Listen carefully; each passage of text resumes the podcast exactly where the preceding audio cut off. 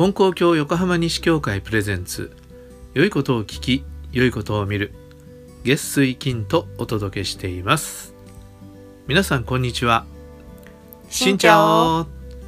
毎週水曜日は旅話僕の深夜特急アシスタントのともちゃんとお届けしています。今日は2019年ベトナム旅第8回です。さて前回は無事にホテルに着いたんですがすごく山奥でえこんなところに？っていうホテルだったんですよね。そうなんです。まあ厳密に言うとホテルじゃないんですけどね。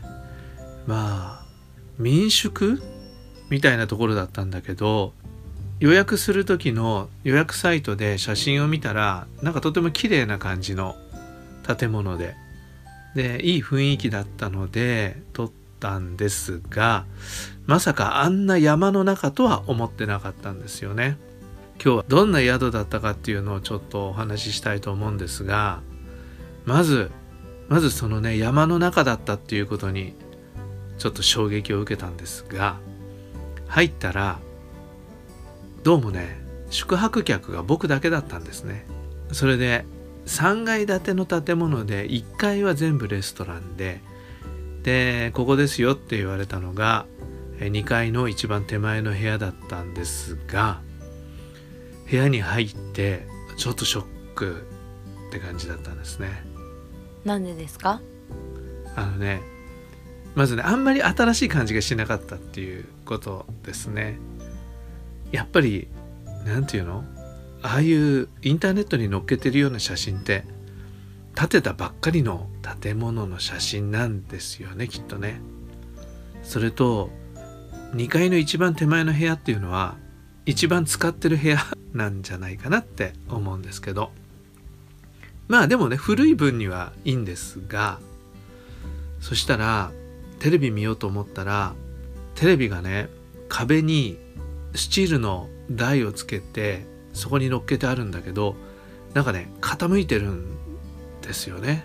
でテレビつけたらノイズがすごくってなんかあんまり綺麗に見えなかったりして。それと大きい扇風機がついててで回そうとするとなんかすごい音がするのね。ガタガタガタガタ。ええー、と思って。でねエアコンつけようとしたんですよね。でつけたんですよ。そしたらあの送風口っていうの？風が出てくるところ。あそこスイッチ入れたらグイーンって開くじゃないですか。開かないの。え？と思って。それでもうこれちょっと部屋変えてもらった方がいいんじゃないかと思って。でおじさん呼んできて「おじさんこれ。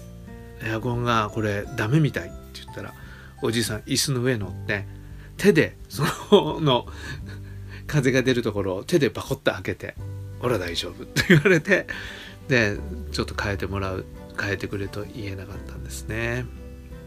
これだけで済んだと思わないでください。まだあるんですね。はい。そしたらねあまずね部屋にスリッパとかなかったんですよね。まあスリッパなくてもまあまあいいかなって思うんですけどトイレに入ったらトイレットペーパーも置いてなかったんですね。あら。でまあこれはね自分で持ってるからまあいいや思ったんだけどシャワー浴びようとしたら水しか出ないシャワーだったんですねいやまあねあの暑い国のそういう安いゲストハウスとかそういうところは、まあ、お湯が出ないっていうのはあるんですよね。あるんだけどいやちょっと想像してたのがもうちょっといい感じだなって思ってたんでちょっとあのショックでした。でとにかく寂しいわけ。お客さんいないし。で電気消えてるし、まあ、この間も言いましたけど晩ご飯はなんとか食べられたんですよね。もう食堂も閉まってるし大丈夫かなと思ったら電気つけてくれてちゃんとチキンフォー作ってくれて美味しいのをね食べさせてくれたんですけどね。でもそこのそのオーナーとオーナーの家族は別棟に住んでるからもう本当に物音一つないところでそれなりに大きな建物で、うん、一人っきりで泊まるっていうのは結構ね気持ちがダウンしましたね。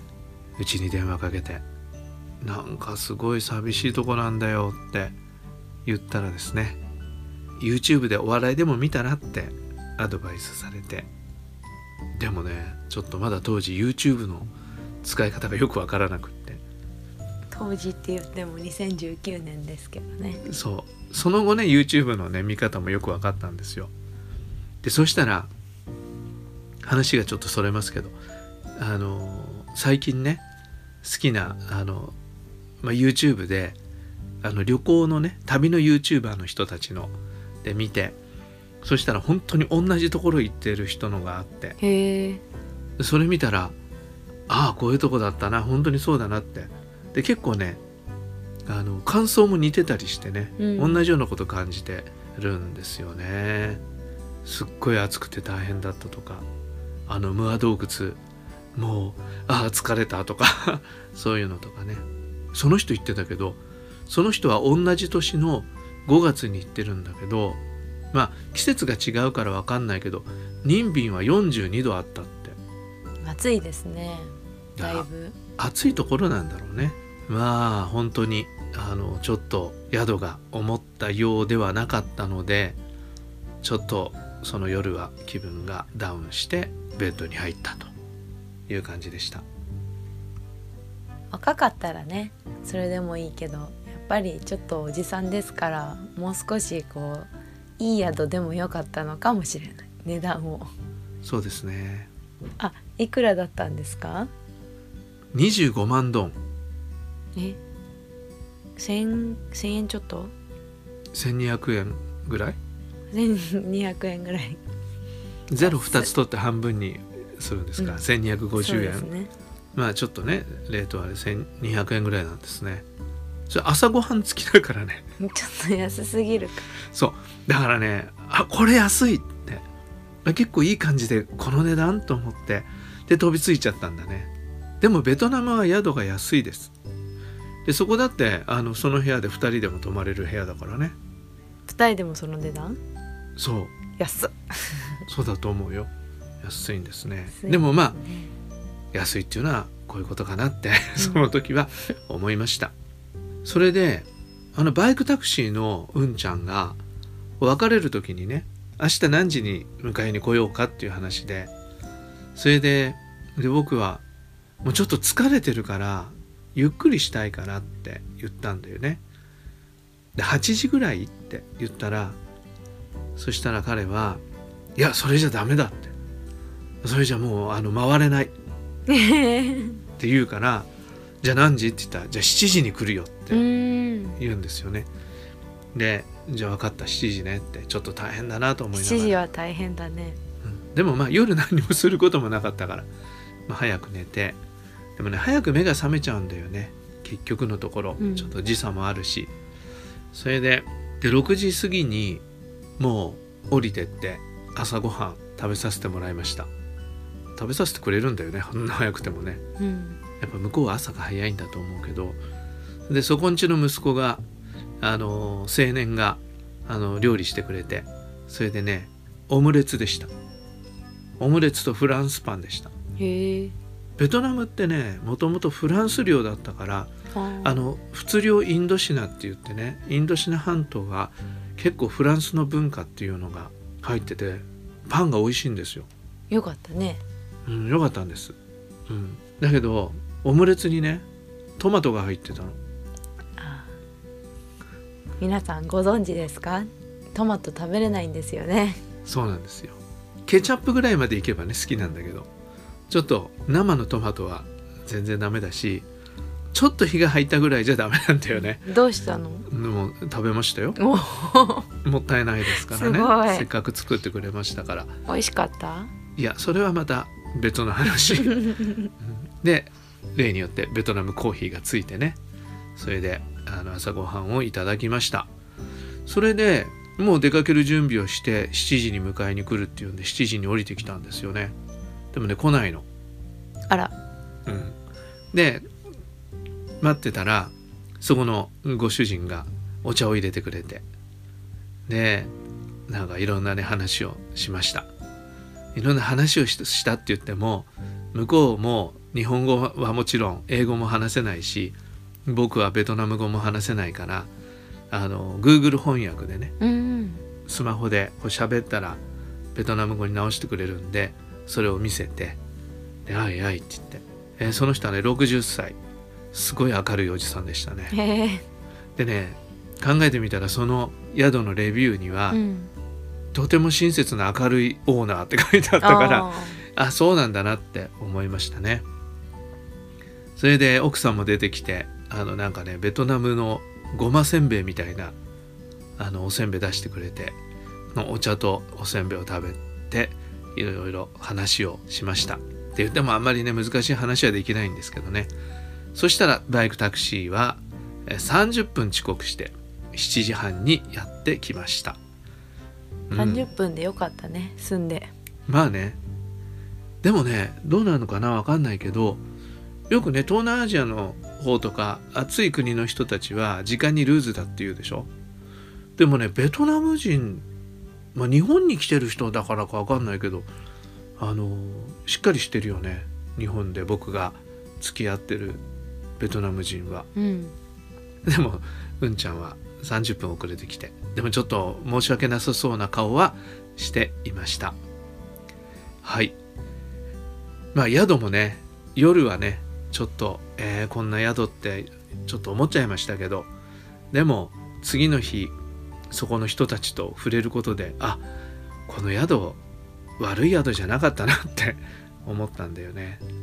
だやっぱりね旅行した時にまあ僕はなのかもわかんないけどなんか誰かとコミュニケーションが取れるとその旅は楽しくなるしそれができないとなんか寂しいというかつまんない感じがするかなって思いますね。コミュニケーションを取るコツとかあるんですか？話しかけるタイミングっていうか意外と話したらみんな話してくれんのか僕ねあのそうは見えないって言われることもあるんですけど結構ね人見知りなんだよね。意外ですね。意外ですね。本当にね本当なんかこっちから話しかけるのってすごいね勇気がいるっていうかそういう感じあるんですよ。で逆になんか黙ってて気まずいから余計なこと喋って失敗するとかねそういうこともあるんですけどだからだけどまあ話しかけてもらう方が多いかな。ああ日本に旅行する外国人の方はちょっと残念ですねきっと。どうして、他の国に旅行したらいろいろ話しかけてもらえるのにうん。日本人って電車乗ってても基本的に誰とも話さないじゃないですか。そうだよね。本当にね電車の中で喋らないよね。僕ねあなたが生まれた時にね赤ちゃん連れてるといろんな人が話しかけてくれるっていうのを電車の中でねあの感じてあいいなって思ったんだけどそうだよね。まあおばちゃんたちは結構ね喋るかもわかんないけどね。そうですね。そうかもしれない。だからやっぱり外国から来てる人には親切にねしたいですね。そうですね。う、ん、それはねあの外国旅行すると思いますね。はい。ということで今日は泊まっただけで終わってしまいましたが次回はこの任便にある、えー有名寺院を回った話をしたいと思いますがしかしただ寺院を回っただけじゃなくてその時僕には大変な危機が訪れたっていう話をしたいと思います。来週も楽しみですね。楽しみにしてください。はい、えーこのポッドキャスト本校教横浜西教会プレゼンツで新人の話を月曜と金曜はしてるんですけど水曜日のこの旅話は本当に純粋な旅話になっててで果たしてこれでいいのだろうかって思うことがあるんですけどね。どね？私も思います。いいのかなって。そうだよね。まあでもいいのかな。うん、はい。まあ皆さんいろいろお感じになることがあるかもしれませんが、でもあの根高教に興味がない人でもこの話聞いてくれるっていう人もたまにありますから、まあ、そういう人に聞いてもらえたらそれもいいかなって思ってます。はい。それでは来週も聞いてくれたら嬉しいです。あ来週っていうか、えー次回は金曜日ですから、はい。あの引き続き聞いてくれたら嬉しいです。それでは。じゃあちょっとだけね進行的にそれでは今日も神様と一緒に素晴らしい一日に次回の配信もお聞きくださいさようなら。さようなら。